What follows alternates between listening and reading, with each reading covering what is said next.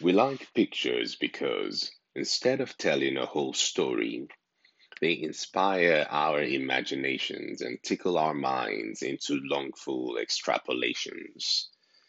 We love the simple, perfect Instagram photo because it selectively highlights the culmination of our aesthetic lives without the burden of veracity. We love the Twitter word limit because it gives us built in unwritten excuses as to why we cannot diligently defend our positions, faith, or caustic arguments. We love the 60 second videos because any longer than that, people might pay too close attention and begin to judge us.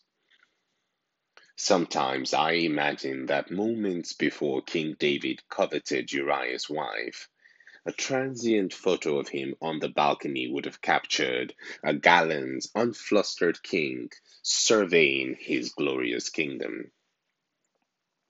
I imagine that before Israel's jarring defeat by the small city of Ai, a short clip of them singing and dancing would have been tagged squad goals.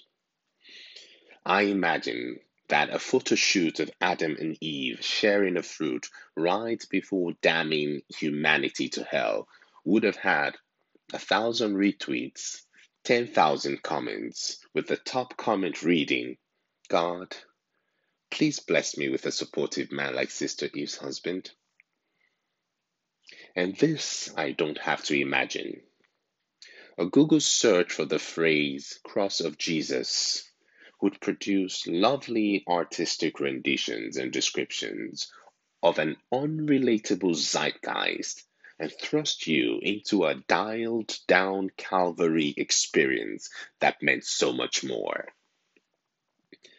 Let us take a moment to be bigger, deeper, and higher than our captured moments.